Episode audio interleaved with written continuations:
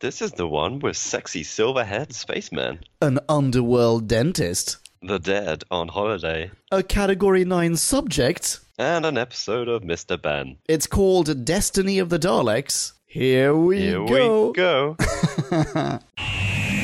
We're embarking on a voyage all through time and all through space. Counting Daleks, Thalen, Ood, and the Cybertronic race. Sontarans look like taters and Silurians all have wonky scales. And the Doctor has a TARDIS. We're reviewing all his tales. Back when? Reviewing all of who there is. Who back when? Subscribe and rate on iTunes, please. Episode by episode, we're trudging down this temporal road. Come join us on this odyssey. What other choice could there be than Who back when? Who back when? What ho, podcast land, future Leon here with another brief introductory apology. Given the COVID 19 situation, we're still recording on Skype, and unfortunately, we had some bandwidth issues again this week. But fret not, and please bear with us. It's only intermittent, and I think you'll find that pouring the sweet honey of our voices into your earballs is still totes malotes worth it. I'm obviously biased. As of the next Classic Who review, Jim will in fact be recording from a whole other country open brackets, exclamation point, closing brackets, and bandwidth problems will be a thing of the past. Okie dokie, enough rambling. On with the show! Bing bong. Well, hello there, beautiful, wonderful, marvelous people out there in podcast, and welcome to another episode of Who Back When, a Doctor Who podcast. Or doc past. Oh my goodness, what was what was that beautiful noise I just heard? That must have come from an amazingly cool and righteous dude. Hark, is that an angel choir? Nay, it is I, Leon. Why, hello there, Leon. hello, hello. And you Uh, and are this, this other distinctly familiar. here, distinctly minty Jim. Hello, Jim. Right. Uh, introduction out of the way. What are we talking to you about? We are talking to you about Destiny of the Daleks, C104. Dang right we are. And It's the first randomized TARDIS trip. which doesn't feel that random, it has to be said. Somewhere they've been before. That's true. In all of space and time, back on Skaro. That's true. There are a few things in this serial that, that do feel very random, though, and maybe we can talk about those this evening. Maybe we will. But did you like this? High level? Mm, undecided. I think I liked, or rather, I wanted to like it, Oh, okay. but I'm not quite sure if I did. How about yourself? I liked it, but something was missing. Yeah. Right? Okay. I think you were going to suggest a, a move a moment ago. what were you going to suggest? I was going to suggest before going too much into uh, you know the ins and outs of everything. Why don't we give everyone in podcast land a, some little kind of bite-sized chunk of who? Ooh, you should think of a cool acronym for that. Maybe a B Scout.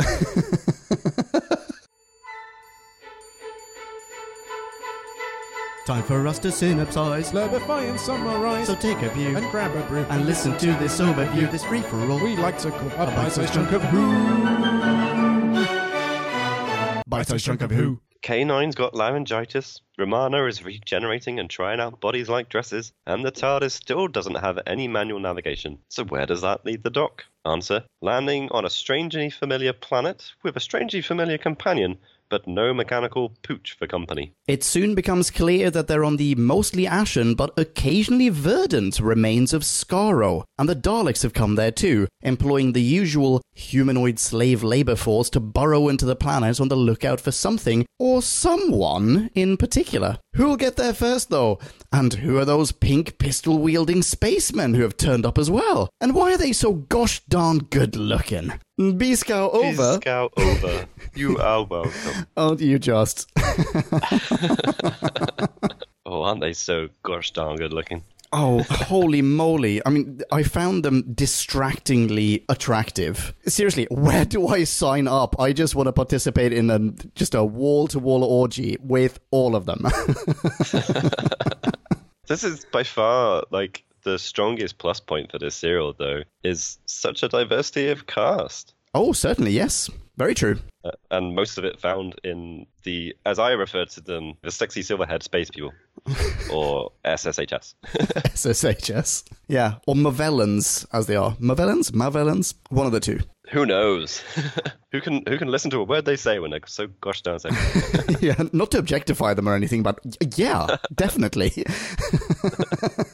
And Yeah, as you pointed out before we pressed record, we encountered them, albeit very briefly, in New Who as well, in a Capaldi episode. Yes, I did not register this in the slightest. I, I haven't rewatched to see how prominent this scene is, but I'm guessing it's a bit of a kind of background of Daleks shooting people, Mm. and they happen to be one group of the people that are being shot. Yeah, in the episode The Pilot. Yeah, Yeah. Which is not that long for the new Who channel to catch I was going to say, yeah, it, it's it's not far off at all, actually. So I will definitely keep a lookout for that. We should say something else as well before we jump into this review proper, and that is thank you very much to friend of the show Peter Zed, who provided us with a, a particular cut of this serial, a widescreen, way more cinematic cut of this serial, which I watched in its entirety. I, I know that you watched it in its entirety, but which we only only shortly before pressing record realized actually it's also missing some of the content from the regular TV uh, show, namely the intro. Like it, it for example, it isn't in, it doesn't include the Romana regeneration. So bear that in mind, podcast land. Like our review is if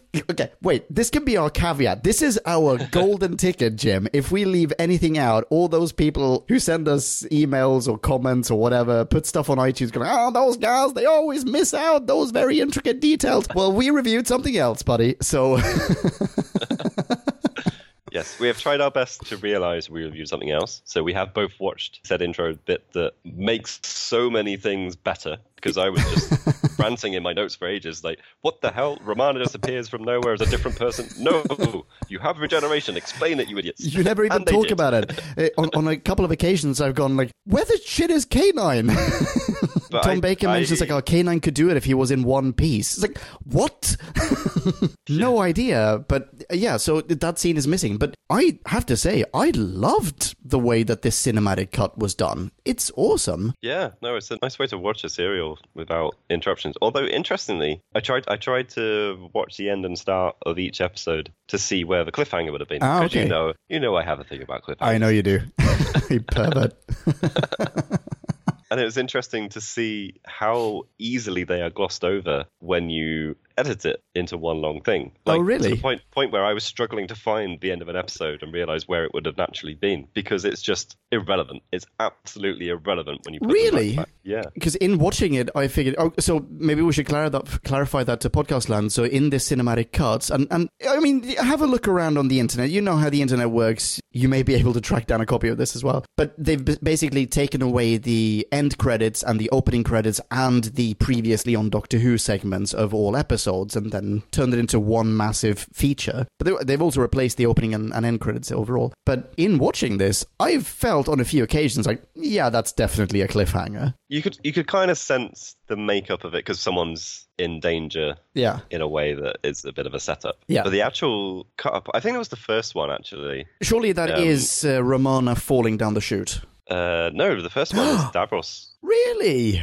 Yeah. Ah, see. Okay, well, I take it back then. Because in the comic we saw, it just blends completely. In fact, I think they've edited out the use to end the episode on because it's a bit more of a grand thing of Davros waking up and you just see like his his hand move and the light come on on his on his head. Ah, oh, that is missing from that cut then.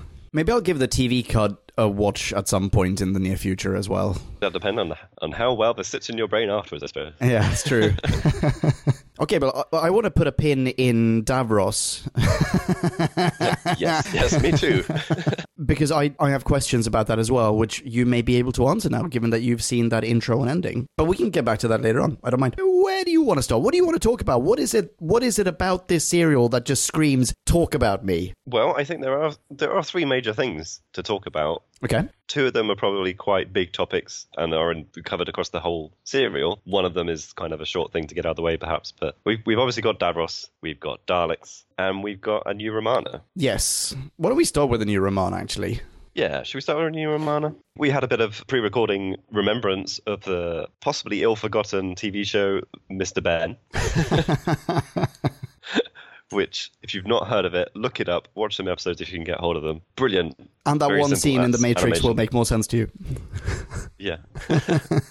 yeah. Guy goes into costume shop, picks out spaceman costume. Suddenly he has a adventure as a spaceman. But the uh, the Romana changing, regenerating, whatever scene made me think of that. Um, and it's a weird scene, isn't it? It's a very comedic scene. I had seen that scene before, but not, I don't think I'd seen this serial before, but I'd seen that particular regeneration, quote unquote, scene before just on YouTube. And I think that's maybe the first hint at this has Douglas Adams all over it because it's very uh. it's very comedic. It's it's a little slapsticky, but it is also clever. It's it's self-referential. And it doesn't really fit in, which kind of maybe says a new writer, you know, new writer on the show. I mean, Because up up till now, we've obviously have we only seen no, we haven't only seen the Doctor regenerate. We've seen other Time Lords regenerate. we've seen the Master regenerate. Yeah, and we've seen Well, ish. We've seen the Master absorb regeneration energy.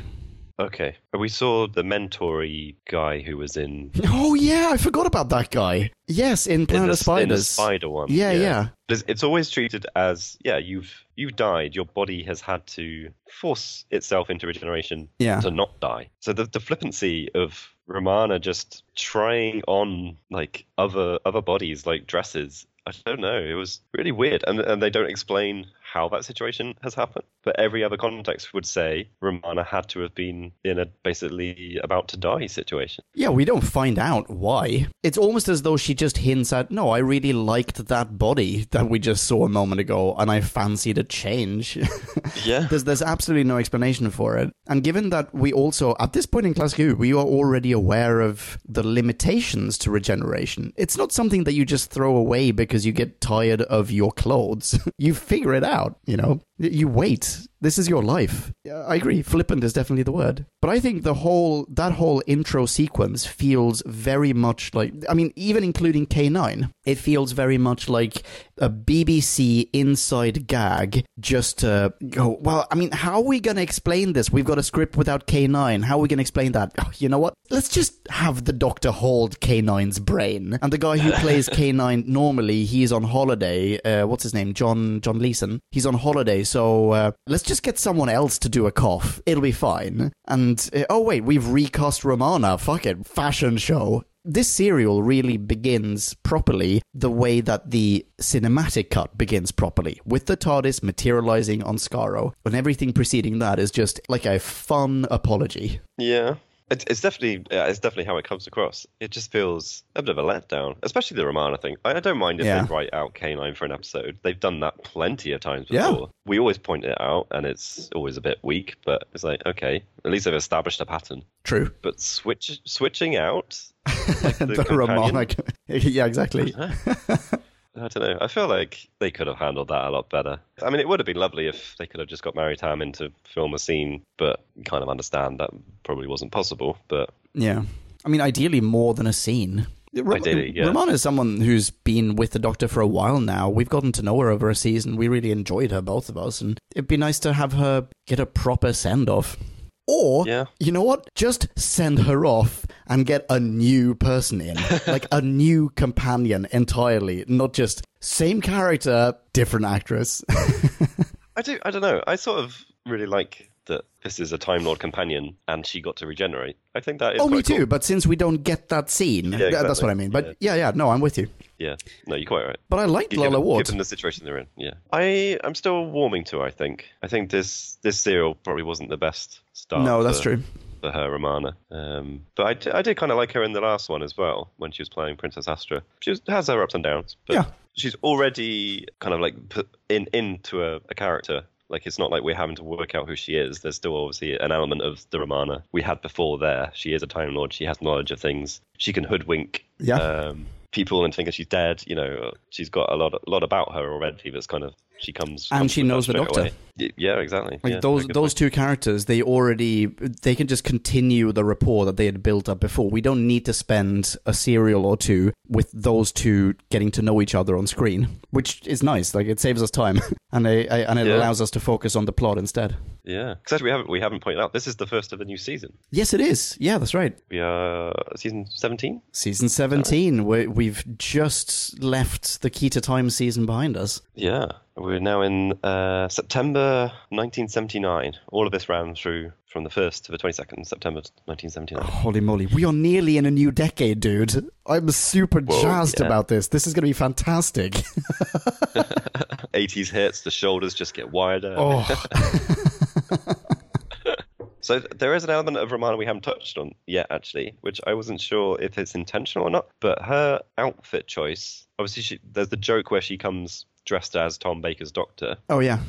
Then her final outfit, she has a really long scarf, and then one of the first things she does coming out of the TARDIS is to like lick her finger and touch a rock and kind of work out its composition. Oh, it's both. I wasn't sure if there was a, an element of mimicry from her new character. I bet there is. I didn't pick up on that, but I love it. I did notice Yeah, that her I thought it was outfit in general feels like a. I mean, it's a, it's almost like a pink version of Tom Baker's outfit, but I- love that. This bodes well for for her as a companion. I think it's an interesting turn to take, isn't it? To um, have her as a like a mirror to the Doctor. Yeah. But yeah, see if see if it plays out anything, or if it was just more of a quick quick way of introducing her and and making an outfit choice.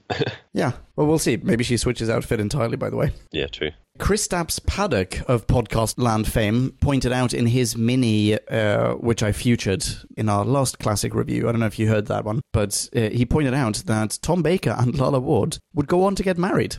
Ah, Yeah. I think I was va- vaguely aware of that. Yeah, is this the uh, the, the starting of their romance? Very possibly.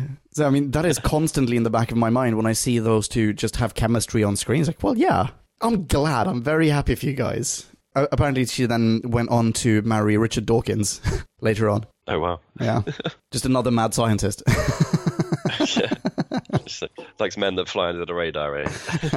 yeah. So I think generally, generally saying New Romana off to a fairly good start. So far, so Still good. Some, still some ground to prove, but Yeah. yeah, yeah, good start. How about we um, flip from that to what I refer to as New Davros?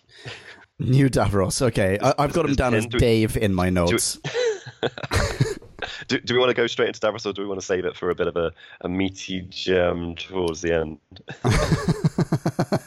Uh, you had me at meaty gem towards the end, buddy. no, I'm happy to dive into Dave right away if you like. Let's have that, Dave. Okay, so Yeah. pulling that Um, pin out from before, please explain to me does the regular TV edit clarify why Dave wakes up again? I don't think so. No. I only watched the brief like end and starts to, to get the cliffhangers. Yeah. But nope, it just seems to be hand wiggling awake. He's out there. He's doing his disco jive in his chair. So, all right. So here's another thing. I don't remember. This is based on a line from Tom Baker. Tom Baker says, "Well, the last time I saw you, the Daleks exterminated you. They fired their lasers at you." I don't remember that. That must be in Genesis, but I don't remember it. it must have been in Genesis. Yeah, it must have been like or a- off screen entirely, I guess. But Yeah. Yeah, I, I couldn't remember exactly that instant because he referred to it as like point blank range. It's like Doctor Doc's like you could not be alive. Yeah, exactly. Then Davros ex- explains his chair. There was enough of him t- for his life. I forget what he calls it, but basically his chair to revive him and reconstitute him and all this Yeah. MacGuffin-y stuff. Yeah, but then he's the only person still around on the planet, right? Everyone else who's there has been brought there by the Daleks. They've been shot down and are now being used as slaves. Not counting the Movellans, who've come there also Yeah. for the Daleks. But on, on all of Skaro, there is one dude left who was lasered once before. He is otherwise, like hundreds of years later, he is still perfectly intact in his chair. And the second someone, the second Tom Baker shows up, he just boop wakes up. Like, what? I feel like that's there's def- definitely something missing there. Shouldn't he have woken up on a few occasions during those hundreds of years and just gone, "Oh, you're here. Oh no, I was just the breeze. All right, back to sleep." yeah. Oh, or he's just there playing solitaire on his, his desk in front of him. yeah. Okay. you finally got it. More questions about that. More questions about this shit, Jim. I'm getting upset now. the Daleks are using. They, they've. Uh, I mean, at this point, I'm really. You know what? I'm actually really glad to see that they have upgraded their humanoid slave labor force from using wicker baskets to burrow in, into the planet's core to now using like stainless steel cooking grates. But but they are clearly digging down. Like they are they are tunneling into Skaro. But when Yeah. when when Baker finds Dave and he has to bolt, he bolts through the window because he is on the ground floor. That's very true. Because they, they all go ah. out the chute that Romana falls down, don't they? But they no, they have worked out how to get from that chute straight down to level three. No, level f- level four, and then you go up a bit to level three. This is how they managed to get there before the Daleks do. So wait, I so mean, it's after he finds Dave, do they then ascend to the ground floor? I I mean, feel I like don't that want to doesn't happen. this. Yeah. Oh well. Yeah, I don't really want to defend this, but I suspect that's what it's meant to be. Yeah. okay. Okay. Another question for you regarding Dave. Why? what? why do the Daleks need him?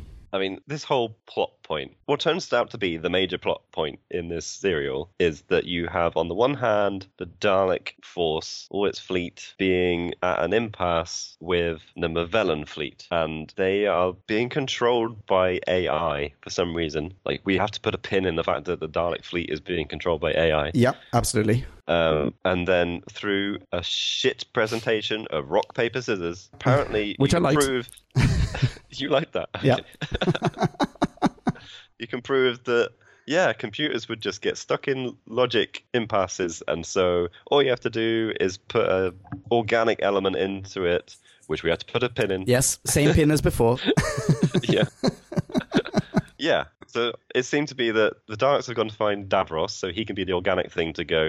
Ah, but you know, don't just assume that they are going to do that, and then so that means you'll do this, and that means that they'll do that, and just go and do banana instead. And Doc will do the same thing on the other side, except he'll say, "Go do Jelly Baby," you know.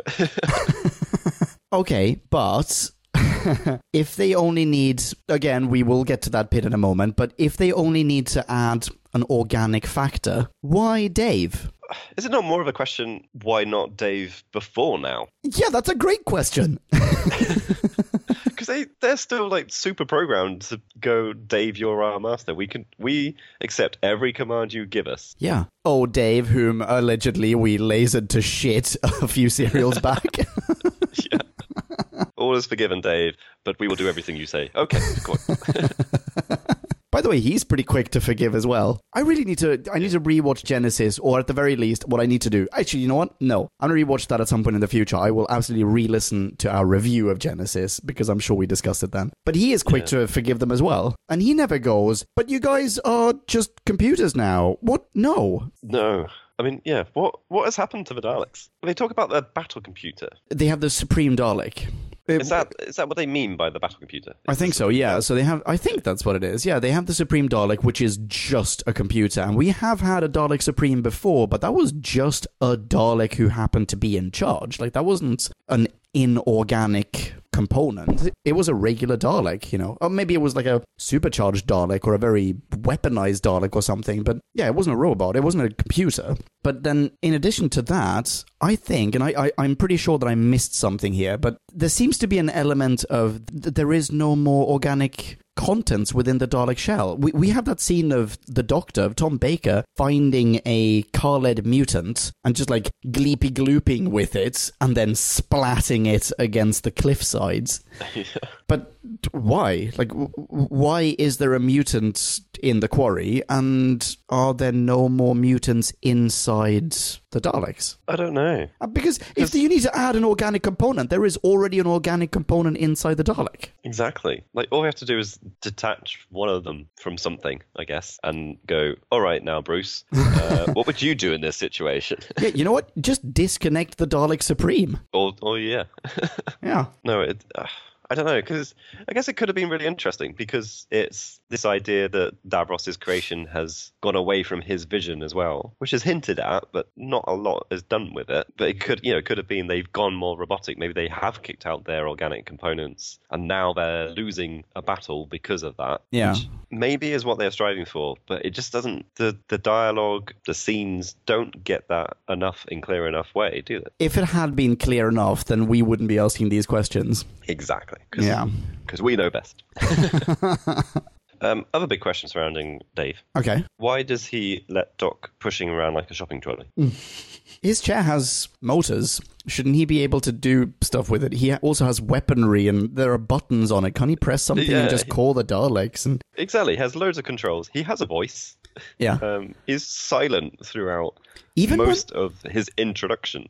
Yeah, that's true. But you could, I guess, make the argument that he's been asleep for 200 years and it takes a while for him to cough up all the dust balls in his throat before he can actually say anything. But you're absolutely Well, right. he but he doesn't make any noise when, when they even roll him past a Dalek and then, like, roll him back Yeah. quickly before a Dalek notices. Like, no, just shout. Just like, Dalek, here, you know, 347, shoot this guy. Yeah.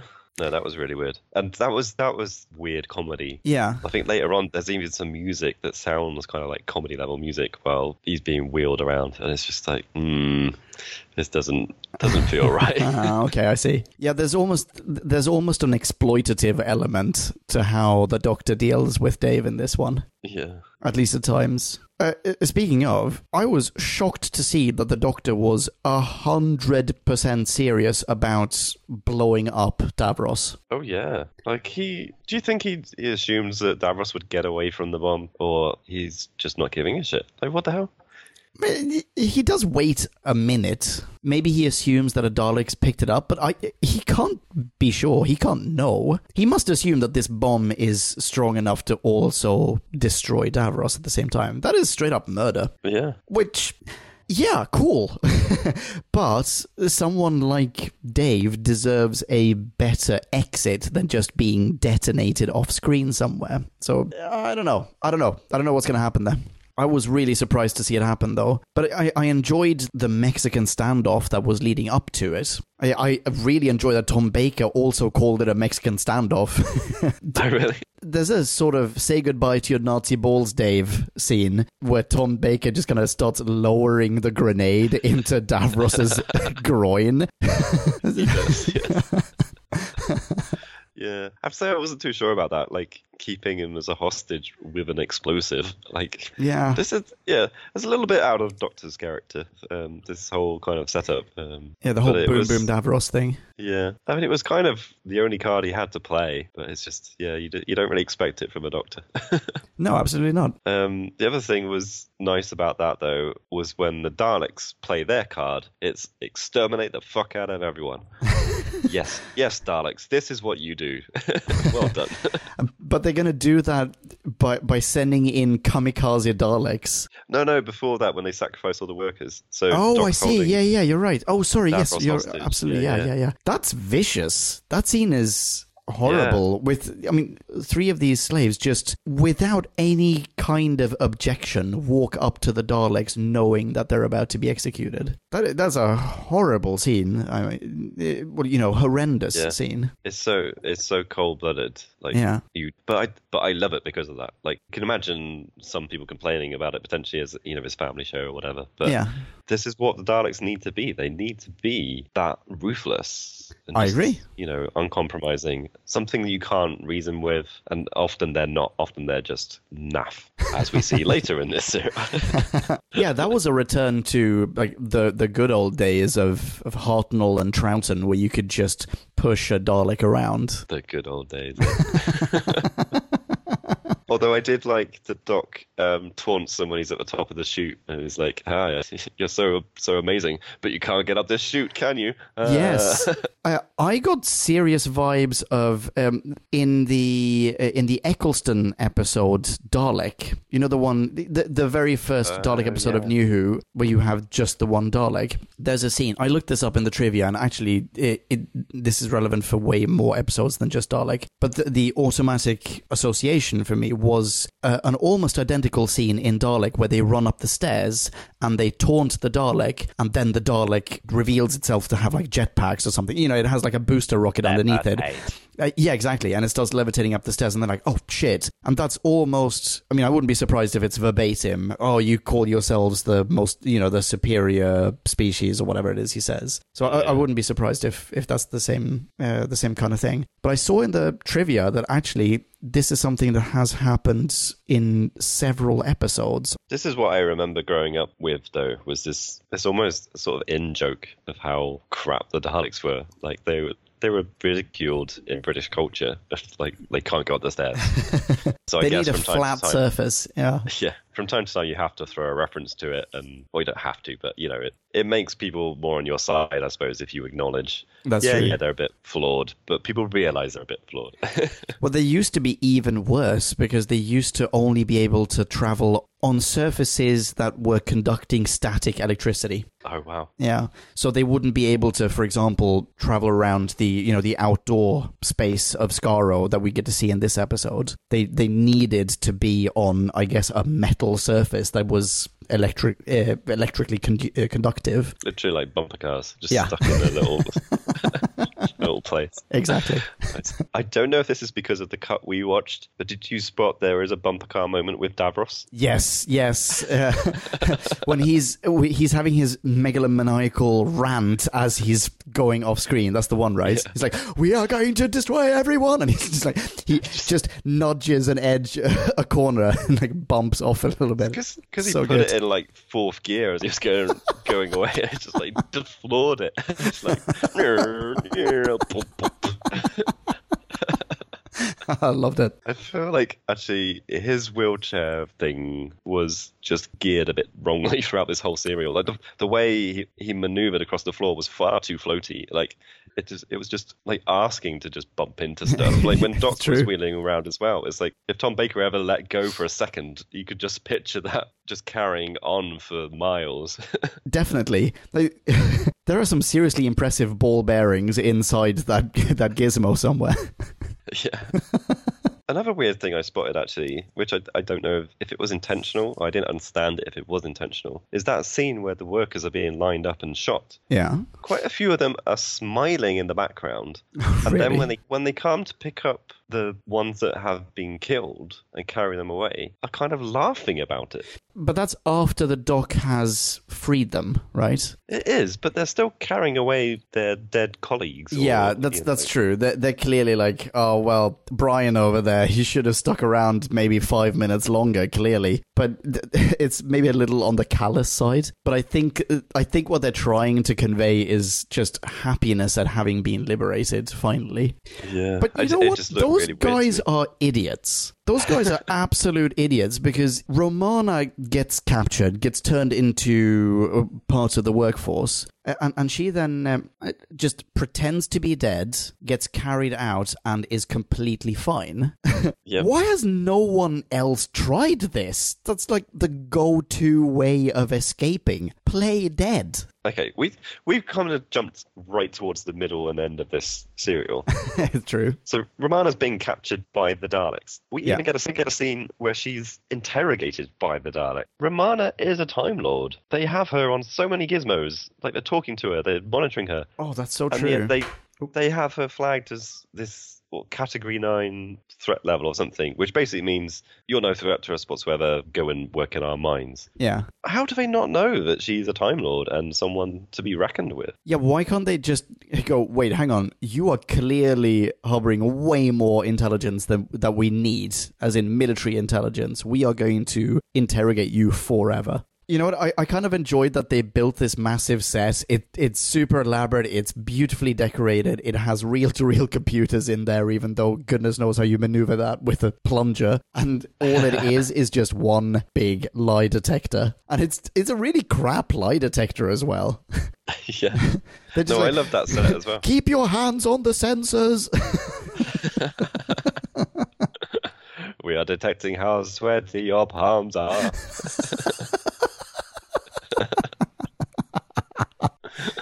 yeah, uh, excellent.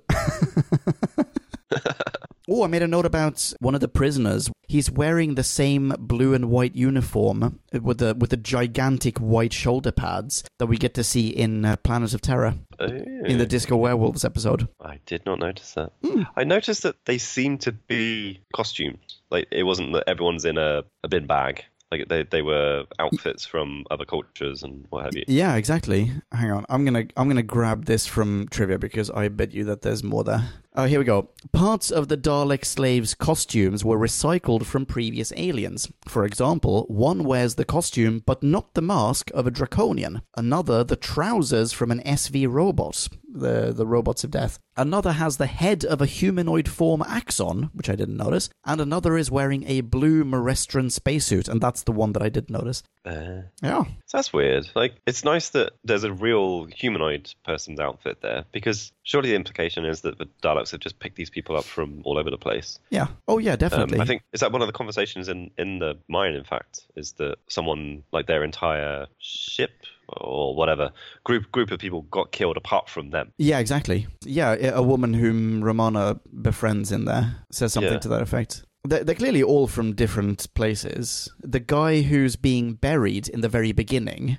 when when we get to see an actual burial, um, which I don't see why the Daleks would be okay with. Like, why would the Daleks just allow a bunch of humans unguarded to, or humanoids unguarded to go and perform a burial service for one of the other prisoners? The Daleks clearly don't care about any of that stuff. Yeah, they should just set up a chute and just like throw them down this chute. Yeah, exactly. In any case, when Doc just commits an act of grave robbery in the beginning and defiles this poor man's grave, he uh, devises that he is a pilot from the Third Galactic Federation of the planet Cantra. So that's yet another world that maybe maybe this person was the only survivor of you know, some galactic federation ship from Cantra. Yeah, Yeah, I don't know. I don't really get why they're digging is the only thing. I, I feel like this is the go-to thing. If you have Daleks anywhere, then they're gonna have prisoners, and you're gonna have those prisoners just work in the mines yeah. for no real reason. You know, It does seem a really weird way to get down to wherever this is what I'm saying, man. They're not doing that.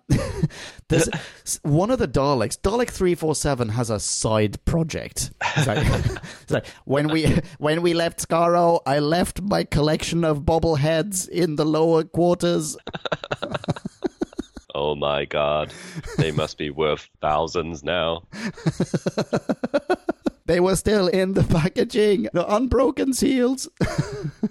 The thing I also didn't get is surely they. I, I know Daleks came from Skaro, but the point Yeah. is they all left, and the only only person, only thing left here was Davros. So, so they've come back here. Yeah. They must have come back in a spaceship. Why are they then at the end waiting for a spaceship? Oh yeah, didn't think about that. I don't.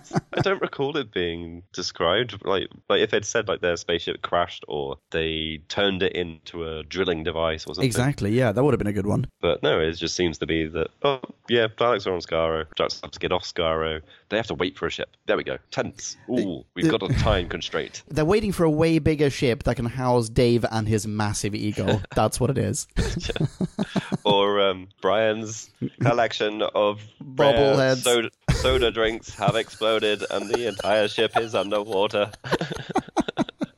Us Daleks are fine, but you Davros will drown. This is fan fiction in the making. Yeah, there, there are quite a few plot points in this zero. It has to be said. Yeah. How about we t- chat about the other race of sentient robots that we encounter here? I say other race of robots because, yeah, the Daleks are robots now. Yeah, we, we can talk about them rather than just objectify them, you mean? Yes, exactly. The Movellans. Did you realize that they were robots from the get go? I have to say I didn't. I thought they were super weird. Okay. They they were just sort of stood around in the background, not doing a hell of a lot when we get to see their spaceship and Doc's captive and stuff like that. I didn't realize no, until I- one of them got shot. One of them got uh, gets shot and is like underneath uh, some sort of, or maybe maybe they're just like lying down. But there's an element of no, Doc, you can't come. uh, What what was it? Aliens can't be allowed to see us in death. They say. Oh, yeah. So Doc is not allowed to investigate, and also we get to see someone get shot, and I think possibly there's a zoom in on the hand. I don't know if the hand moves as well, but there's definitely a zoom in on the hand, and it felt like, mm, okay, is they're gonna come back to life, right? So they are probably robots, and they they have silver hair, like they, they, they're, they're clearly robots. I have to admit, I was pretty dumb throughout all of this. I didn't put any of it together. I think I just didn't really care. Like, so Fair what if they're robots? You know, it's like they're they're cool silver-haired space people that are super sexy. super sexy. I have a few questions about how they function as well. they are just officially robots. but they are purporting to be biological entities, I guess, to gain the doctor's trust in order to kill the Daleks or kill Davros because that's what the Daleks are after. But when they find out that Doc is an expert in robots, they want to kill him too? What? I don't know. They don't. They seem to be trying. They do seem to be kind of wanting to har- harm the Doc at points, but then they don't ever really seem to act on it. Oh, what? Dude, they told Malone to act on it. There's one point where they go, okay, uh, we have now uh, found the Dalek objective, and we get to see a picture of a very pixelated Dave on their spaceship monitor. And then Yeah. lead Movellan, lead Silver Dude, goes, we now have a secondary objective. We must take this person. And then it changes to Tom Baker. And they, I mean, they, they put Romana in the Nova tube uh, to disintegrate her, and they use their like Flash Gordon dildo ray gun on Tom Baker to, you know, knock him out. But it's all about getting. It is getting his knowledge, but they're doing it in just stupid ways. I guess this is the the robot aspect to it, because, like you say, they already knew the Doctor was helpful and informative. Yeah. He goes off, and I forget what happens in between, but he, you know, he's going off and doing other stuff, and they basically just want to get him back. They want they want to use his information again. They want him to help them break the stalemate, and to do this, they well. One of them thinks they are killing um, Romana, and one of the one of them has just used Romana as a as a lure and didn't intend to kill her. Yeah. But it's it's that usual thing as well. Until you know hundred percent that they're robots and have ulterior motives, they behave like super compassionately and organically, so to speak. You know. And then they start behaving more robotically and more sinistry, and it's just I don't know. That's it's, true. it's That's a really good point, actually. such a sloppy shift over. I hadn't thought about that, but that's a that's absolutely spot on. They are characterized very differently pre and post reveal. And it just doesn't make sense. Their goal hasn't changed. They're still at war with the Daleks. Yeah. They still want help from someone who understands who the Daleks are. Yeah, absolutely. Okay, I've got another question about them. Why do they have a cylinder on their belt that if you just plop it off, or it, I mean, it could just fall off. they could nudge against a wall and, and, you know, they, they lean against a wall during one of Silverhair's long soliloquies and like, oh, I better lean. And then it comes off. Why do they then get vertigo and die? what, why is it, It is super ridiculous. easy?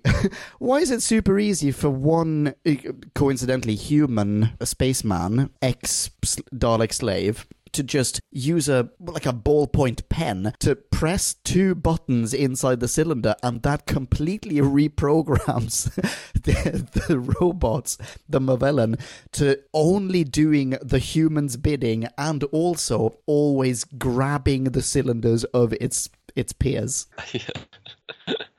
It, it just uh, it has a a default um, give up and And work for the enemy. subjugated. Yeah. yeah, yeah. That whole thing is ridiculous.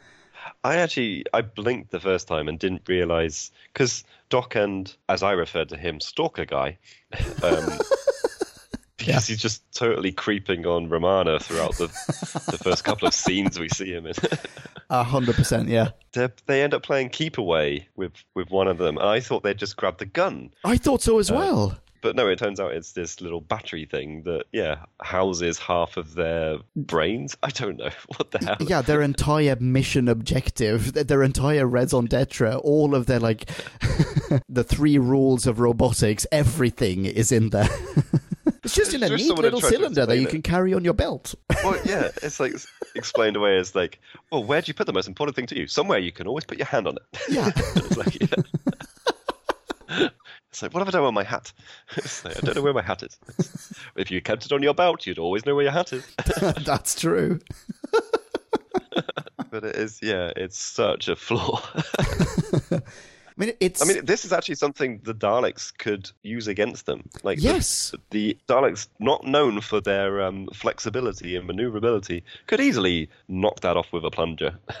Absolutely. You know what? They don't even need to because it turns out if you blow in the K9 whistle, then that Oh, yeah. also knocks them out. So there's a certain frequency that just that they can't operate on. There was some frantic smashing at the control panel before he blew the whistle. I don't oh, know Oh, if that's he true. did some gizmo-y stuff. Oh, maybe that is true. Either way, no. Shittest androids. No, not even androids. Shit's robots. I don't know. What's the difference between a robot and an android? Maybe they are androids because they're autonomous. Yeah, maybe. And they they look humanoid, which I feel is an android's prerequisite. Yeah. Wait, you think they're shit? I think they're great, but that's mostly because I want to sleep with them. But I also think that they were charismatic, they had a certain je ne sais quoi, they were wearing spandex, they, they, they were No, great. you- yes. No, you've misunderstood. I absolutely love them. Oh, good. but they they have such a stupidly big flaw that makes them a bit shit. You know. True. yes, absolutely. There's a moment when the doctor realizes that they are robots, and he just walks up to it's. It, I can't remember what her name is either. The the the Yeah, female no lead of the Movellans, yeah, and he just tears open her her shirt to reveal a control panel inside. But like. What if? I mean, there's a there, there must be just a tiny, really slim chance that the doc is wrong. That when he tears the white spanner, just imagine he he goes there. He's like, "Yeah, uh, I got this. Let me just fix this and explain to everyone involved what's going on here." He uh, tears it open and pow, just the best pair of tits anyone's ever seen. It's it, it is it, it seems. Wait, I should probably cut that, shouldn't I? Bing bong. Nope. Bing bong. Given that there's a slight risk that he is wrong, that felt like maybe too risky a move, if you know what I mean. That could easily have gone in a very different direction. It is it is a ballsy pun kind of intended move to just rip it open with such abandon. I, I will grant you that. Yeah. It also it does beg the question of who designed these robots? Have they designed themselves?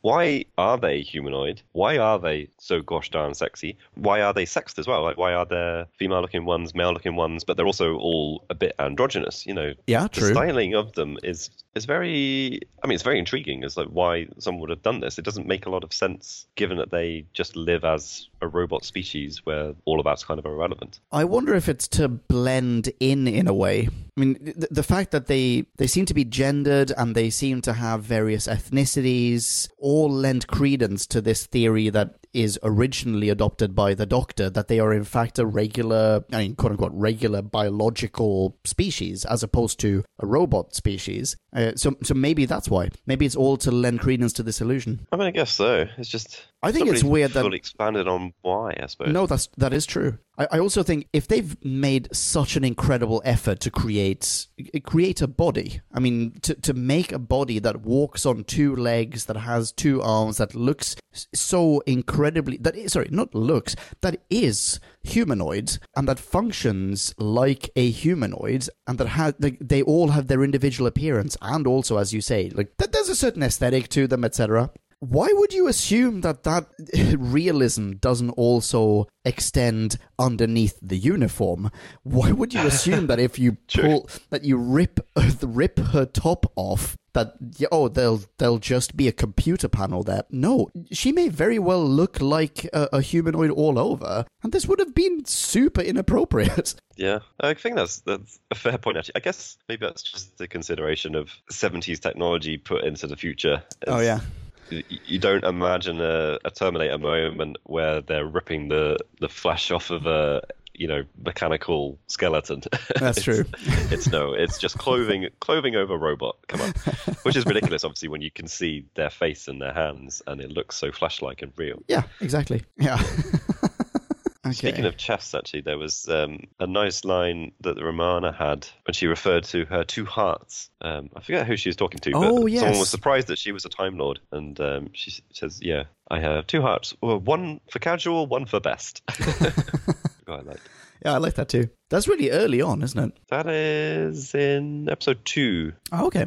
Towards the end, actually. Yeah. Oh, I take it So back. about halfway. Sorry. Yeah. Yeah, I think Actually, skipping through my notes, and you know, considering what we've chosen to talk about as well, I do wonder if episodes one and two are just a bit light on content. Well, so let's let's go through. What do we have in episodes one and two? They arrive. They discover that there are Daleks. They're separated from the TARDIS. We get that classic trope of oh, the TARDIS is blocked off by boulders, which we can't Yeah. move, so we can't escape. Except at the end, we'll just pick them up and throw them around like cardboard.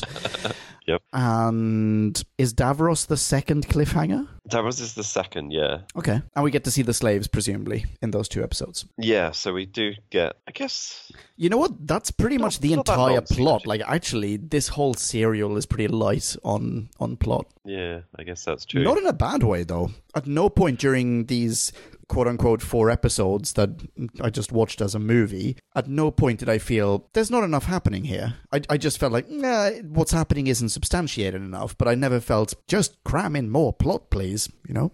No, true. I think you know they they take their time with with these uh, classic episodes compared to some of the new Who things. I think Yeah. they're not as filled out with action or effects, so they tend to linger more on things that might be slightly more mundane or just more dialogue heavy. Yeah. Um, so we do get scenes with like Romana and the the other prisoners, and there's not a lot going on really. And I don't think I, I think I'm right in saying there's not a single prisoner that says anything other than creepy stalker guy. I think it's creepy stalky guy, and Oh, very no. briefly that the the woman in the mines who talks Yeah, about like, the oh, no, but she's dead. You can't leave her like this. We need to bury her. And, um, you know, yada yada yada. Yes, you know you're right. Creepy stalker guy, I think is called Tyssan. Uh, Is it? Tyssan, yeah, he's badass. I really like Tyssan. He's such He a nice guy. cool actually. Yeah, he's a nice guy. He he has a a good rapport with the doctor, and he's really quick with a ballpoint pen. I like him. the guy gets my vote.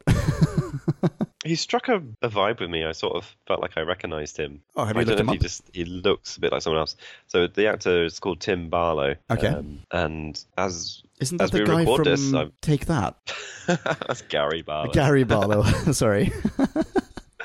Um, as as we record this, very pleased to say he um, he is still with us. This is a, a joyous rarity when you look up actors from Classic Who. Sadly true. Yeah. Uh, yeah, but I yeah, there's nothing particularly jumping out from his career that I would kind of go, oh yes, uh, that that must be where I know him from. Quite quite a kind of sporadic uh, covering of some TV and and some film stuff. He was in The Eagle Has Landed, which I don't think I've actually seen, but Oh, dude, watch it. It's a huge- classic. huge film. Yeah. Some production of Les Mis, The Adventure of Sherlock Holmes. He was in an episode of. Nice. He was in Hot Fuzz, apparently. Maybe I recognise him from that. Oh. I don't know. Okay. And was in an episode of Sherlock Oh, amongst various other things. But yeah, his character in this is um, well, it's, it's basically the fourth build, would you say, or even the third build? I don't know. Like after after Davros or before Davros? I was don't just think I was genuinely just thinking that. I don't know. I feel like he has more to do than Davros, but Davros is just a higher profile character. Yeah, or I don't know. I guess the commander of the Movellans gets a fair bit of screen time as well. Yeah, true. Yeah, it'll be Doc, Romana, Movellan Chap, Davros, probably. This dude, Tyssan. Yeah. Yeah. I've got some more Dalek notes in my notes, I've just realized. Okay. I feel like they are slightly more expository in this serial than they normally are. Like, even more expository. It's gone to a point where they're now providing exposition even whilst carrying out the orders that they have already outlined in prior exposition dumps. Where, where they, they go, we must do this, and then cut to them doing it, and they go, do not deviate, keep doing it. it, it it's just Oh, I like absolutely bananas. I love it. We are following out our orders. Do not deviate from the orders of following out the orders. For anyone who might be watching from around that corner, these are our orders. You know what? There's a fantastic scene with the Daleks actually, whilst they're, car- they're quote unquote not deviating from carrying out their orders. When the Doc is hanging out on the cliff sides, and we get to see the Daleks above him, sort of just nazguling around the around the precipice, or, or you know around the corner. That is pretty cool. But for some reason, as he's, I'm gonna have to back away from my webcam to pick this up. Like for some reason, whenever you hear a Dalek say something, it just moves forwards towards the cliff's edge so that you can see him, and then moves back out of frame when it stops talking. So Which is maybe a little dumb, but it's a beautiful shot. It is a good shot, and given what I said about the um, the glidiness of the casters, I was just utterly convinced there must be a take where that Dalek just totally went over the edge. Yeah, f- fell over. they had a lot of those Daleks, by the way. Th- th- There are, in particular, I'm thinking of like the kamikaze scene when Dave is rolling along the the edge of his like Dalek suicide platoon. There are like ten of them, all assembled, all of them wearing, weirdly coincidentally, the exact same grenade that the Doctor just created, a makeshift, Yeah. a few scenes ago. But they all have like their little grenade belts. That's pretty rad.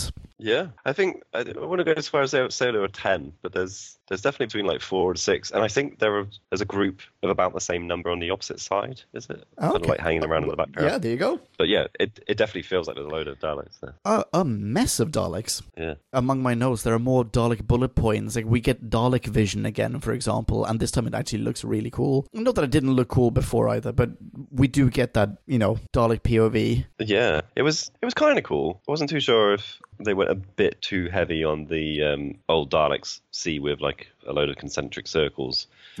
um, it was just like quite hard to actually see any detail through it. Yeah, it's very dark, certainly.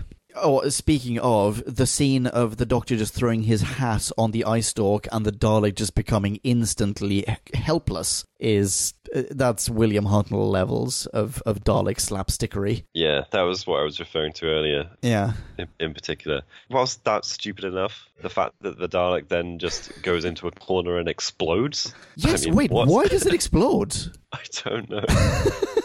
Does it just explode out of frustration? It seems to be that. It seems to be like the robotic trope of oh, does not compute, does not compute, boom. Yeah. Yeah, you're right. Yeah, minus points. Sorry. More definite minus points. In a related note, going back to Davros. Yeah. So I've read some trivia on, on why this is the case, but new Davros, I'm, I'm calling him new Davros, does look a bit shit. it has to be said. Looks more like a puppet than ever. Yeah, Um, to the point where when he's being wheeled around by the doctor and not saying a lot, I was half convinced they've just got Stuck a puppet mannequin that in that. Yeah. Yeah, yeah. And there's someone else doing the voice, and it's just not the same. It doesn't sound evil. It hasn't got that. That Michael Michael Wisher, Martin Wisher, Yeah. it's Wisher something, right? Let me look him up because he Yeah, he it. was unavailable because he was in America, I believe. Is the Oh right, trivia around this? He was on tour. Oh no, Australia. Sorry, Michael Michael Wisher Michael Wisher. was on tour in Australia. Okay, Um, so On yeah, part of the part of the reason I don't know what that means. maybe a theatrical tour. Maybe he was a stage actor as well. Yeah, I guess. So the mask was made for him, so it's kind of understandable. It didn't really fit someone else, but also it was five years old, and the condition of it conti- Oh, deteriorated. no.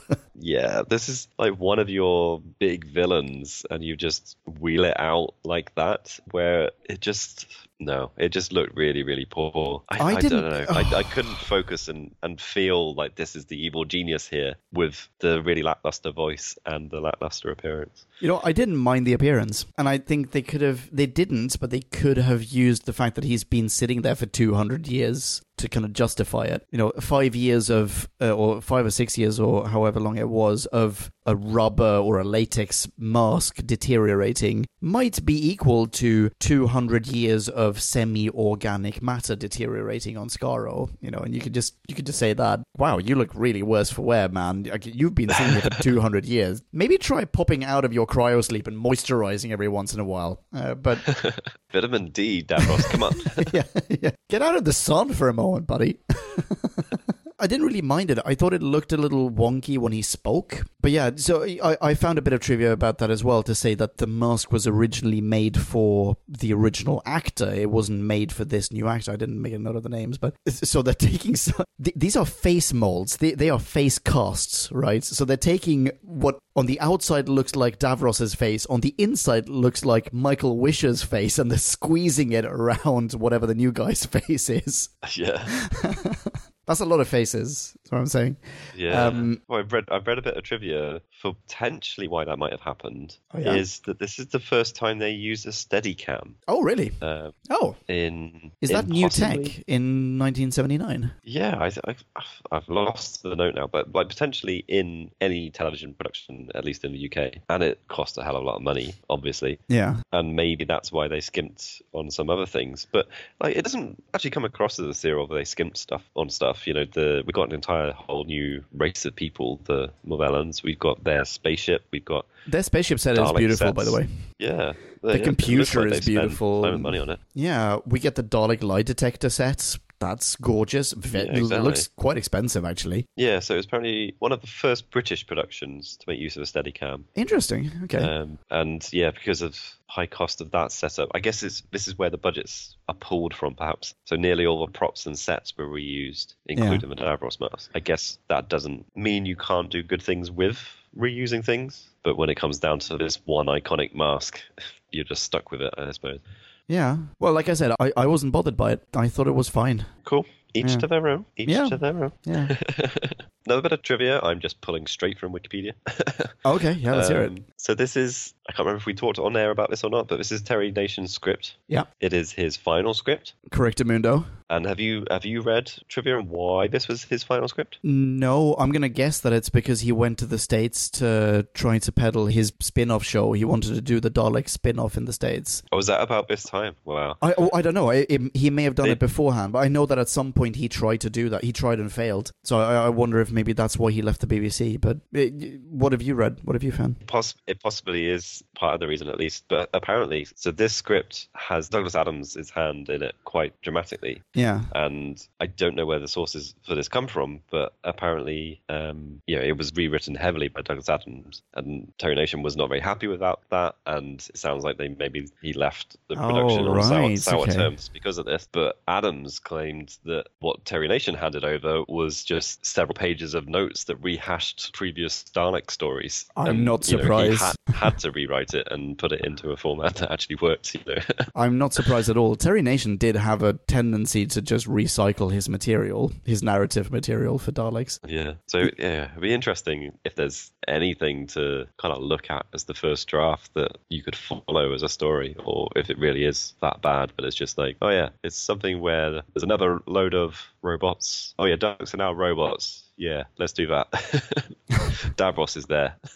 Yeah, exactly. Just a, a, like a handful of disparate bullet points were perhaps handed over to Douglas Adams, and he then had to connect those dots without having a personal connection to the Daleks, the way that Terry Nation obviously did. I don't know. There's a mention of Douglas Adams having been wildly involved in writing this script as well on TARDIS Wikia, and they refer to a book by Neil Gaiman called Don't Panic, which I take to be a, a biography of Douglas Adams, which I'm now super curious to read because it's freaking Neil Gaiman and it's freaking Douglas Adams, yeah. which allegedly corroborates this as well. Yeah, it even goes as far as one of the DVD commentaries apparently has the director Ken Grieve saying Adams wrote 98% of the script. Oh, right.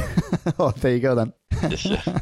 Like, I mean, who knows the real story? Like, I'm sure you'd get a different story from whoever you talk to. But, mm, Sure. but also like going on to the slightly onto the, the kind of production woes and, and budget constraints. This is part of the reason why K9 isn't there because they apparently had nightmarish time having K9 on location before in the Stones of Blood, Oh, and obviously really? a lot of this is shot on location. Yeah, because they have to Like- construct ramps and hide the camera at such angles that you can't see the like the flat surface that K9 is only able to travel across.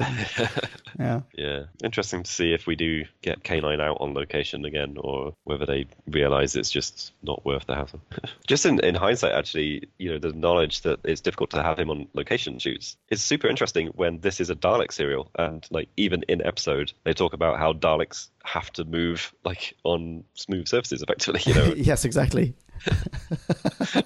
Like Which could- feels like a Douglas Adams thing, by the way. I mean, the Yeah. the joke of Tom Baker's, as in in brackets, probably Douglas Adams, at the expense of the Daleks, going, "Well, you thought that you were the supreme, or if you're the supreme beings, then how come you can't chase us up this chute?" That feels like it's a dig at the Daleks, but it also feels a little bit like possibly a dig at Terry Nation. Terry Nation would not have included that line in the script. no, that's probably true. Hmm. Did we talk about the Supreme Dalek? We did sort of talk about the Supreme Dalek, didn't we? Yeah, we did. Though I would like to add that I think it's really awkward the scene where the Supreme Dalek, who's just this glowing orb, is introduced to the mix and is plonked on Dave's, you know, chair tray, and then by a Dalek, and that Dalek just leaves the room. And this Supreme Dalek is really loud and obnoxious. It's just constantly blinking and bleeping and blooping. If I were Dave, I'd be like, Well, you can't leave without telling me where the volume knob is. Like this is really quite rude. You just left me with this very annoying object.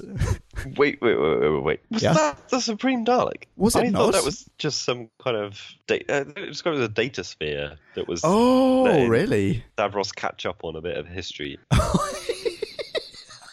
That was their Okay, I equivalent of apologize. I apologize. I apologize. Was it? I don't know. I think you're probably right. Now I'm really that curious. makes so much more sense than what I just said. But still, still, volume knob. I thought it was quite cool though. I kind of like the prop. Oh yeah, no, it's a beautiful thing. It's like one of those Thunderball, whatever they're called. You know what I mean? I don't know what you mean. Every mad scientist has one. I used to have one when I was kids. You know, the balls with the uh, Oh, electricity yeah, that yeah. shoots out. You That's the electricity thing. Yeah. Okay, random notes, including one more about Dave. He gets cryo frozen towards the end because he's now going to stand trial, quote, "a- for crimes against the whole of sentient creation. Youch. Yeah, tough, tough break, Dave. Is this one of two potential Star Wars references? Oh, you think because he's being Oh wait, no. This almost frozen in carbonite? yeah, this is after um, being frozen in carbonite. 79? Yeah, it is, isn't it? No, it's not. We're still in seventy nine. We're not in eighty yet. No, No, no, you're right. Yeah, yeah, yeah, sorry, you're right. Okay, wait, what's the second reference? Did you say one of two? I don't. I don't know if it's a reference, but I think it, well, it might be more a reference to like World War Two film stuff, as we hinted at before. Both of these sci-fi realms quite often draw Yeah. from those kind of kind of things. It's a bit tropey. But there's there's a shot in not the Dalek interrogation room, the Dalek control room, where they've got like a transparent map. Oh, yeah. they're kind of fla- planning the locations and stuff, and just just that shot through the transparent map to see someone looking at it the other side. Like it's done everywhere now, but I, I don't, At I the don't time, know maybe what it was, new. like I'm not sure. in the 70s you know was was that a particular sci-fi thing or d- does it go back to um, like world war ii mission areas and that they were drawing on boards like that i don't know I don't know either. I don't really see the benefit of it. or it being transparent Yeah. Is it so that someone can stand on the other side of it and go, but no, but what about this bit here? Is that why? i don't know maybe So- no you missed a bit uh, or, yeah but this dude like he's he's not doing anything make him do something Might be. it's for micromanaging yeah It would be much easier to see this, Captain, if you wrote on a blackboard. okay, other random bullet point, unless you've got something that you want to um, throw into the mix. no you go ahead Romana kicks a dude's arm off. oh yeah I actually had that a question because I didn't rewind back and I kind of blinked and you missed it sort of thing. So did Romana kick a commander's arm off? What the fuck? yeah, yeah, she did. That's either a powerful right leg she's got, or those robots are they're not very well constructed. If you could just kick their arm off. They're really badly designed, aren't they? I saw that the doc reads a book called The Origins of Time, which I thought was kind of fun. And he corrects the writer as he's reading it. yes, uh, that was really nice. There's uh, another bit of trivia about that actually. Oh, yeah? So it's it's not actually the origins of time; it's uh, the origins of the universe, Oh, sorry. which is a book by Oolon Colluphid. Uh, referenced Hitchhiker. Hitchhiker's Guide to the Yes. Galaxy. Yeah. Oh, freaking Douglas Adams. That's that's Douglas Adams giving himself a reach around there. yeah, it is. That is pretty cool. When did Hitchhiker come out? He's still working on. Hitchhiker Hitchhiker at this point, right? Because I remember the I'm last sure time the that we had him. Out by now. What was the last last one that we had where Douglas Adams was involved? Because I remember there being a bit of trivia saying that he was working on maybe it was Pirate Planet, uh, not Pirate Planet, yeah, Pirate Planet. Sorry, Yeah, I think that was the last one. I remember there being a bit of Um, trivia that said that he was at the time working on Hitchhikers, and that's not too long ago. That's The comedy series ran in '78, so it, it's already happened. Oh, okay, Sorry, did I say comedy series? I meant to say radio series. the radio series, yeah, Yeah. which I've never heard. I'm sure I've confessed that on on the show before. I'm, I Yes. apologize. I apologize. Totally need to. I, I'd be on record to say it's the best format of the original story. I will absolutely give that a listen then. Possible it's not referenced in that format though. I can't remember the the Oolon Colluphid thing. I think it's it's a very early on narratory bit about the Hitchhiker's Guide to the Galaxy itself, isn't it? It's saying it's more popular than Oolon Colluphid's Guide to Origins of the Universe or something like it's it's Oh, yeah, yeah. outsold it or something. Like, Yes, it's exactly. Bible. It's it's better than yeah. this and this and this and this, and that's one of the many titles listed. Yeah, maybe isn't in the radio thing. Maybe it's in the book and the TV. I don't know. Anyway, Ah. it's him giving himself a nice big, as you describe reach around, as I describe pat on the back. Okay, random note. The cinematic cut opens on them materializing in a quarry and the doctor saying he has a feeling he's been there before, which I felt was kind of fun. He's just looking around like, I think I've been here before. It's like, yep. For a brief second as well, I felt like I had been there before, and it was the entrance to the cave where the rabbit is in um, Monty Python's Holy Grail. oh! Yes. so throw a holy hand grenade at it. Pre ratings, would you mind if I just pasted in a soundbite, just a random soundbite from this episode? This would be Just a random soundbite. just random. I'm just going to pick one out of a hat. You know, I'm just going to pick a a a timestamp from out of the ether. Oh, 28 minutes in. Drilling will continue until penetration is complete. Right, Uh, so on that note, shall we rate this? let's do that. And now it is time to rate this. Did we love or hate this? Bing bong, bing bong, hey la la la la la. la. Ratings. Well then, Destiny of the Daleks. What did I think about this overall? I still not 100% sure what I think about this overall, so we're going to go through some points and we'll see where we end up, I suppose. Okay. Um, I think in the same way we, we addressed off the bat, let's talk about Romana 2. I think, as we discussed, she's off to a pretty good start. It's a bit of a weird thing to transition into. It was a bit of a weird scene with her regenerating and Mr. Benn style costume changes.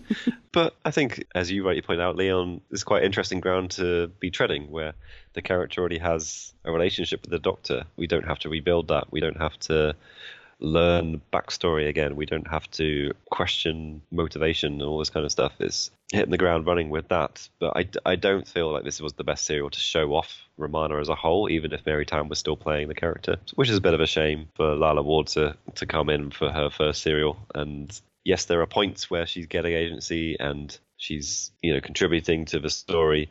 But there are also things that felt a bit i don't know like the the point where she's faking her death in the in the mine. It was obviously a good ploy and it worked in her favor but watching her doing the faking i don't know if i was on board with oh this is romana conveying some kind of you know subterfuge I was questioning, is this Romana just really weak? Like, are we seeing a different side because she's regenerated and she's going to be, you know, played a different way? And I think that was maybe a mistake of the script that, you know, you're left questioning, is this the same character or is this a different character? Um, and I don't think that was their intention. But anywho, yeah, mostly positive, a little bit shaky for Romana off off the ground in, in her second guise at least. Doc in general, I think, is on pretty good form. Maybe not quite as many memorable lines as some serials, but yeah, I think he's doing things you expect and true to character, apart from perhaps holding Davros hostage with explosive grenades and then detonating said grenade and presumably wanting to kill Davros. Maybe not quite in the full spirit of the character of the Doctor, but kind of works in the situation. We've got an interesting new race of creatures, the Movellans, introduced into the Whoniverse, and I think they're a really good addition. Hmm. But you can't ignore the fact they have one massive flaw with their brains on their belts in a little canister. That's pretty shockingly bad. And the fact that Romana can kick an arm off of one of them is pretty shockingly bad. But yeah, they're an interesting tradition. They're aesthetically very intriguingly designed. And it's, yeah, it seems a bit of a shame actually. They don't seem to come back much at all, other than a few fleeting references here and there. The Daleks as a whole, I think, are mostly doing the normal Dalek thing. They get some real cold blooded murder out of their system, which is good to see. Obviously, in a bad way. It's, you know, it's good to see that they are properly bad. But we do get some horrible comedy moments with hats on eye stalks, and yeah, that's never a good thing to see. But it's not as bad as Davros. Davros is a real letdown, I feel like, in this serial. Oh, Um, okay. The new new actor just doesn't deliver the lines in the same way. There's no. I think the one point where he gets particularly angry and is having a bit of a, a rant is just about getting to the level of, of Davros we've seen before, but most of the time it just feels a bit too flat and it, you don't get the evil genius um, vibe from him as much as you should do. And then we've got Doc pushing around like a shopping trolley. We've got the fact that he's not really in control and command of anything. Like the Daleks have come here basically to get him as an organic component to get them out of a 200 year stalemate. It's not because he's the leader of the Daleks. It's I don't know. It's just a bit weird. It it's seems a an entire serial dedicated to maybe doing a bit of disservice to the generator the Daleks. But hey ho, there are also quite a few plot holes as well. There's question of why the Daleks, well, how the Daleks got to Scar- Skaro, and if they got to them in a spaceship, why is their spaceship not there? Why they sat around waiting for a spaceship? Is it just because it made the plot easier? So they have to have a time frame where they're stuck there and people can come and, and do extra things. Uh, why don't the Daleks realize Romana's a Time Lord? And the Movellans, whilst they enjoy their addition to the universe, why are they just so inconsistent with how they handle their their needs surrounding the Doctor? They they want the Doctor to help them, but then they're being duplicitous about how they interact with him, and they're they're capturing Romana and very flippant with her life. And after they're exposed as robots, their whole character seems to shift quite a bit. And uh, yeah, it's just a little bit inconsistent there, and it's, it's a bit of a shame. So I think it's not a terrible episode. There are lots of things I wanted to like about it. It's in my mind probably settling in a very mediocre episode and just below average, I would say. So I'm going to give this a 2.3. 2.3. Okay. All right. Okay. Okay. Thank you for that.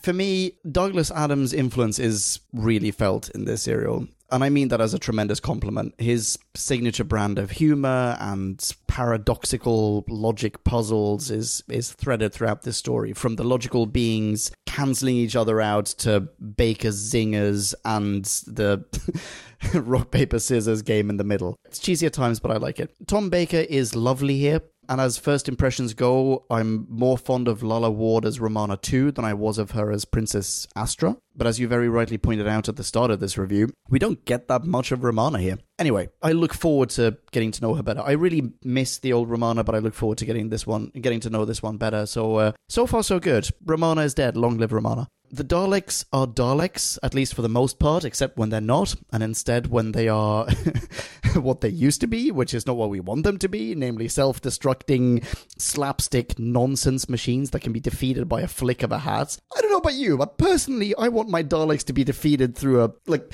a healthy application of genius and cunning and perhaps even destructive force towards maybe some point of Act 3, not in the preamble to Act 1 when James Bond stumbles into the vestibule and chucks his hat across the room before proceeding to giving Moneypenny flashbacks to the one night they shared in Shanghai that one time. Anyway, I'm getting sidetracked. Okay, Dave's being Dave, and I really wish that we'd have had more of him here. Davros is a really iconic character, and what I'm wondering is was he then or would he simply would he perhaps go on to become one rather? From our point of view he is this iconic nemesis but at this point we've only really met him once. We met him in genesis. And that being said although these are possibly then therefore just these first innocent baby steps of his i really can't help but feel that he's being somewhat squandered. I also wanted more of the evil genius. I wanted more of his soliloquies. I wanted more of his just maniacal temperament and we don't get that. And has for me, it has nothing to do with the actor. Although, yeah, I I, I miss Wisher as well. But I think this new actor, whose name I haven't even bothered to learn, I feel like maybe he didn't have enough material to work with. What else? Stainless steel baking racks, check. Uh, silver hair and spandex on a race of robots that all seem to have a very healthy BMI, check. The Movellans, in fact, are much of what I enjoy about this serial. They've what can I say? I mean, you've opened my eyes to them being portrayed very differently throughout different parts or acts of this serial, but I, I still really enjoyed them collaborating with Doc in the beginning, then trying to take advantage of him, then straight up being spanked by him in the second best possible way you can imagine being spanked.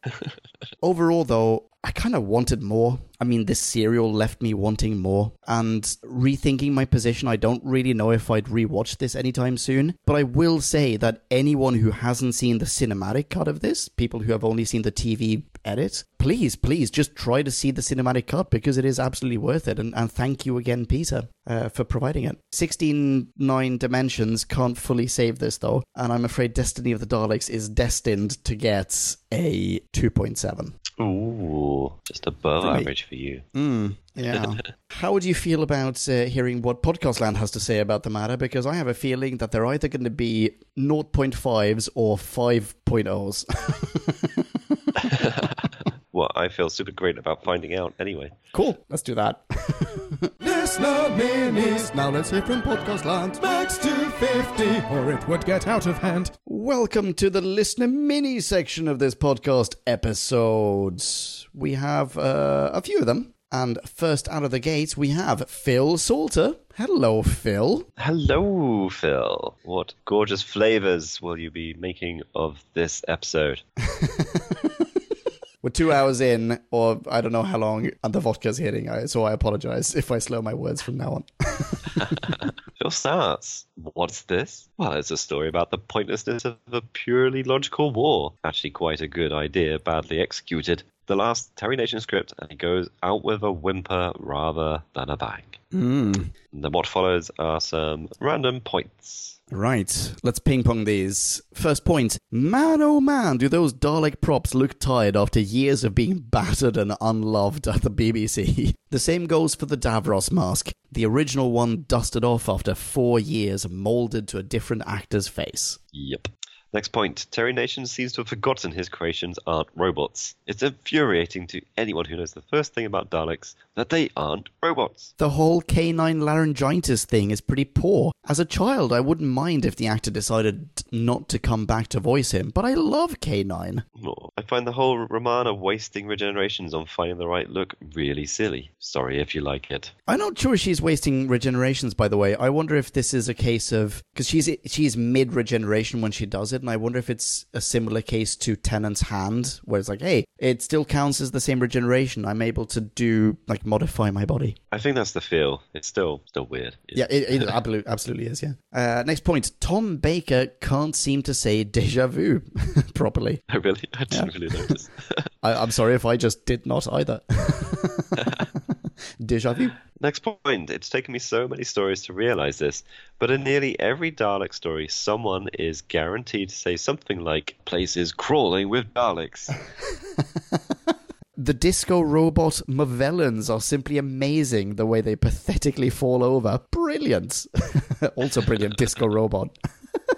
Yeah. I like it. Phil finishes with, it was meant to be an exciting start to the season, but it ultimately doesn't deliver. 1.6 out of 5. Ouch. Ouch. nice one, Phil. Love it. Thank you very Thank you, much. Phil. Okay, next up, we have what I believe qualifies for one of these. New, New reviewer. Welcome to Podcast Land, Andy Parkinson. Why, hello, Andy. Hello, hello, How you Andy. doing? Glad to have you aboard. Andy starts. Hello, fellas. I'm a new listener since finding your show on iTunes. I'm currently frantically trying to catch up on the past episodes, loving the banter, and occasionally shouting at my phone when I disagree with your scores and reviews. Love it. So, Andy, we love that you submitted for the first time. We have a 250 word limit, though, for our mini reviews. And as the start of your review was a little bit synopsy, we've decided to trim it there. And we're going to jump a little bit further in and start with The Movellans are complete with full dreads and headphones that Beats would be envious of. The Doctor gets trapped under a falling pillar. Fun fact the book that the Doctor is reading is written by none other than Oolon Colluphid, who will appear again in Hitchhikers. Yep, yep, yep. Nice one. and the Doctor and Romana attempt to re educate the Movellans using rock, paper, scissors. Uh, in a scene that it turns out is way more divisive than anyone would have guessed. Andy then continues with This is the 12th time our hero has faced the hysterical pepper pots, and I think it's possibly the worst one. of my many beefs are Romana can generate into several different forms, choosing them at will. Since when can Time Lords do this? the pillar is supposedly so heavy that the Doc and Romana can't lift it, yet it moves every time the Doc breathes or Romana touches it. Is this the pillar that's surrounding the Nova the thing, dog, I think. yeah. Oh no, that's that. That is what it is. You're right, exactly. And when he breathes, his chest expands, and it just lives. It's exactly like those freaking boulders that he then like picks up single handedly and like chucks around the place. I have to say, my bigger bigger beef was the fact that Romana walks all over it to go and rescue him. Brilliant. Yeah, way to crush his chest cavity, Romana. anyway, the next. Beef. Whilst threatening Davros with the bomb, the Doctor moves away several times so any enterprising Dalek can clearly exterminate him at no danger to Davros. Very good point. and last beef. The Movellans are supposed to be indestructible, yet can be knocked out easily by removing those power packs. Yeah. Big design flaw. And Andy sums this up with Overall, this is a pretty weak story and feels like Terry Nation had run out of steam in terms of storytelling. I would score this story 1.2 out of 5. the only upside is that the next story is City of Death, he adds. One of the best stories ever. Oof. oh, I probably agree with that. Awesome, Minnie. Thank you so much for, for sending this in. Thank you so much for joining us on this journey. We're very happy to be traveling down this temporal road with you, Andy. Yeah. Uh, Jim, 1.2 now, 1.6 a moment ago. Let's see what the next one says. Thank you very much, Andy. Thank you, Andy. Who we got next then, Leon? Next up, we've got Paul Warren. Hello, Paul. Howdy, Paul. Paul starts Destiny of the Daleks is one of those stories which leaves many questions unanswered. Why does Romana get to choose a new body when the Doctor has to put up with whatever he's given? Come to think of it, why does Romana even need to regenerate at this point? Why do the Daleks come for Davros when any intelligent but illogical being could have reprogrammed their battle computers? Yes, thank you. Very well summed up. Paul continues, moving on from questions. The new enemy in the form of the Movellans are interesting. The revelation that they are robots surprised me the first time I watched this. I particularly like their spaceship, especially the way it burrows into the ground on landing. Their weakness does make them embarrassingly ineffective at close quarters, though. Something is wrong if a small group of prisoners suffering from exhaustion and presumably radiation sickness Oh, can yeah. take over your spaceship. I love the way the Doctor taunts the Daleks about not being able to climb up after him. I'm in two minds about the return of Davros, though. While I find the character interesting, his presence tends to relegate the Daleks to being foot soldiers instead of an intelligent race in their own right, and this continues for the rest of classic Who. Oh. Hmm. Oh. Interesting. And overall, concludes Paul, Destiny is not in the same league as Genesis, but is nevertheless an enjoyable Davros slash Dalek story. And he gives this 3.5 out of 5. All right. Ah, nice. Yeah, thank you very much, Throwing Paul. the ball the other end, splitting the stack. Love it. Paul, Thank thank you, you, very much. Uh, people who are not Paul, please say hi to Paul and tell him how much you agree. He can be found at P Waring. That is P. That's the right Waring. Next up, who we got? Why, it's Michael Ridgeway. Ridgeway. Ridgway. Hello, Michael. Hello there, Michael. Michael is giving us some likes to start with. The first like being, yes, we know it's Skaro all along, but the first chunk oozes with tension. There's some dark stuff we haven't seen before. Daleks summarily executing slave workers, Dalek suicide bombers, and the Doctor merrily attempting to murder Davros, something the Doctor has refrained from doing since. Mm. Next like, the Movellans look fantastic, even if they are super dumb and defeated by a dog whistle. And last like, R.I.P. the Doctor's hat, it went out with a bang. yes, it did. of course, though, Michael does have some. Beefs. Top of the list is Davros. David Gooderson does his best, but I wish original actor Michael Wisher had come back. Oh well, yeah. Next beef. Since when did the Daleks become robots? Over reliance on an AI battle computer I can buy, but the idea that the Daleks have become mere machines is naff. Yes, agreed 157%. Indeed. The Doctor's unnecessary violence against a defenseless colored mutant. For shame! And can Davros really be tried for crimes against the whole of sentient creation? He can't be held directly responsible for crimes committed by the Daleks. He created them, but responsibility entails command and control, which he didn't have because he's been dead. He can't even be blamed for slave labor on Skaro. He'd only just woken up. there may be a case for, uh, to get him on war crimes committed during the Thal Kaled War, but good luck making a case in the context of Thal war crimes. Case dismissed. Lawyered. That's so brilliant. And in summary, Michael says this unloved Davros story has flaws, namely Davros, but it's creepy, pacey, and does the job of resurrecting the big bad for a series of fantastic classic audio and New Who stories to come. Kudos for that. And Michael gives this a rating of 3 out of 5 rubbish polystyrene rocks that Romana could clearly have moved by herself.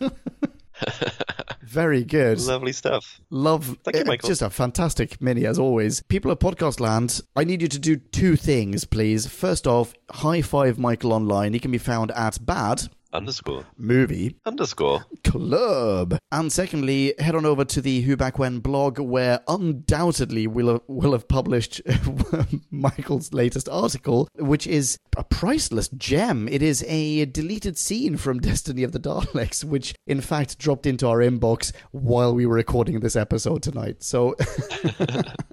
Thank you very much, Michael. And hey, you, Michael. Jim, did you notice something? There's not a single reference in this mini to the Seventh Doctor. Wow. Michael, you okay? anyway, I think we have time for one more mini. Oh, Hey-yo. I see what you did there. this one And comes let's let our from. listeners see what you did. it's from Derek Moore. what up, Derek? Hey there, Derek.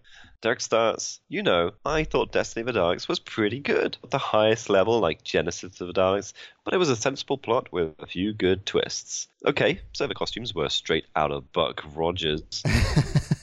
Uh, we didn't get your pictures, Derek, but we've looked up Buck Rogers, and I also looked it up in my brain, and yes, I totally see it. Although, sidebar, Buck Rogers first aired during the period that this serial first aired, so it is not copying or homage. It's just two great minds thinking alike. It would seem. Yeah. Everyone's getting turned on by the exact same kind of fabric, I think.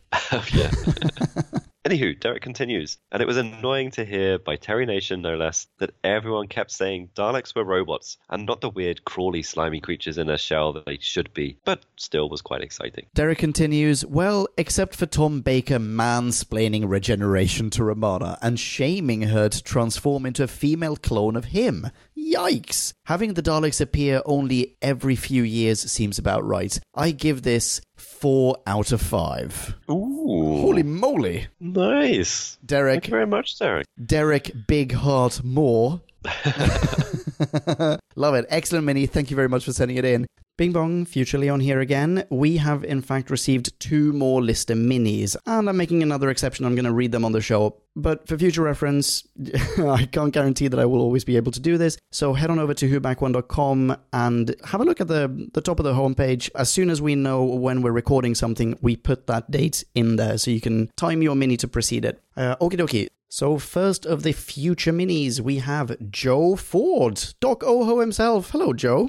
Joe says, Beneath all the camp trappings, there is a sound science fiction story at work here, and clearly Douglas Adams has had a huge impact on Terry Nation's original script, for good or for ill.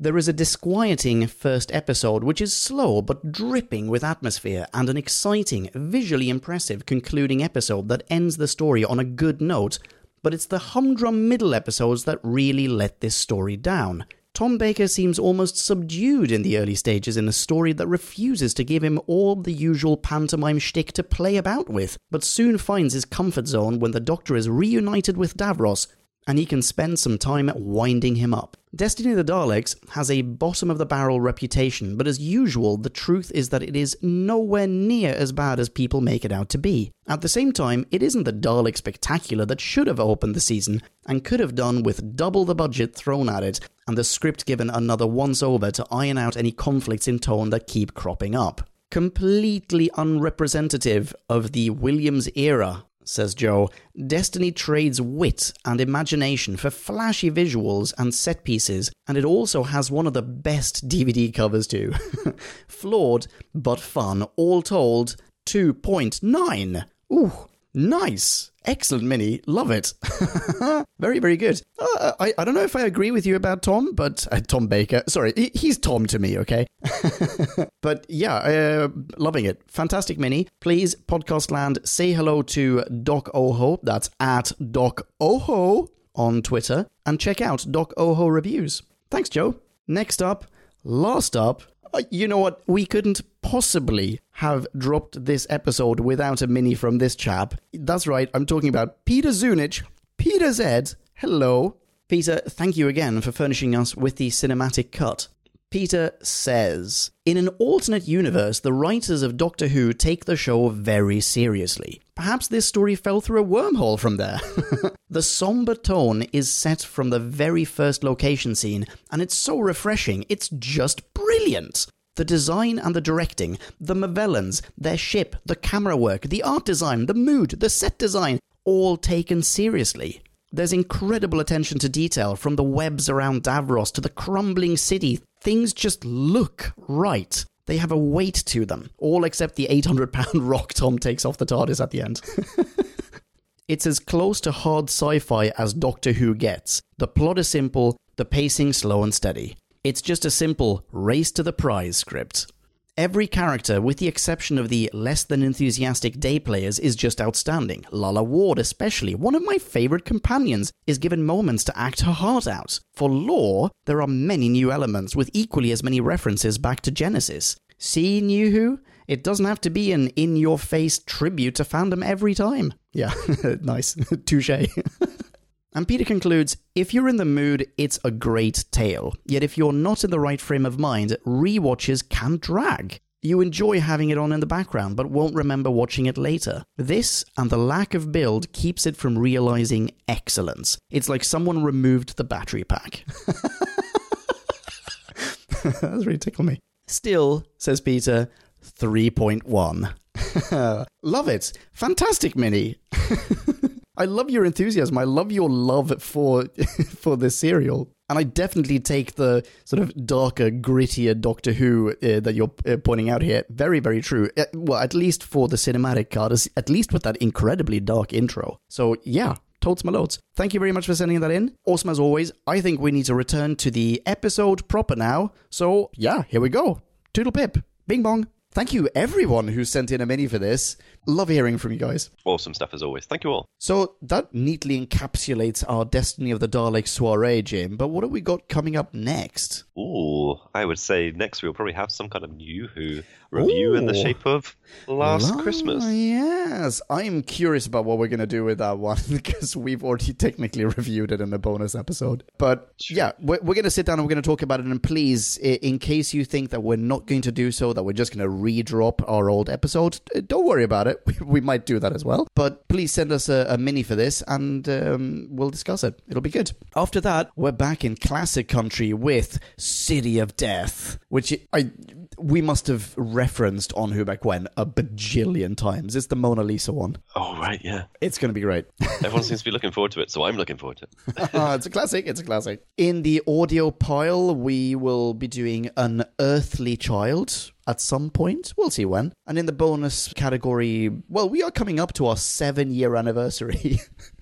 Wow. Yeah, so there'll be some anniversary bloops, most like. But you can say hello to us in the meantime as well. Jim, you're available on some form of social medium, I believe. That's correct. You can find me on Twitter at Jimmy the Who. Jimmy the Who? who you say? I say. Yeah. Okay, cool. That's correct. Who? and I'm still at Ponkin, but you know what? Things change. Who knows? Before ru- rounding this off, as we are still mid coronavirus pandemic, uh, I, I feel like we really have to say this. Please, everyone, stay safe, stay indoors as much as you can, and be responsible, yada, yada, yada, social distancing and so on. But most of all, be rad and excellent to each other. Thank you so much for being a lovely audience. Rock on and ciao ciao. You've been awesome. Go watch the Bill and Ted 3 trailer like 50 gazillion times. See ya.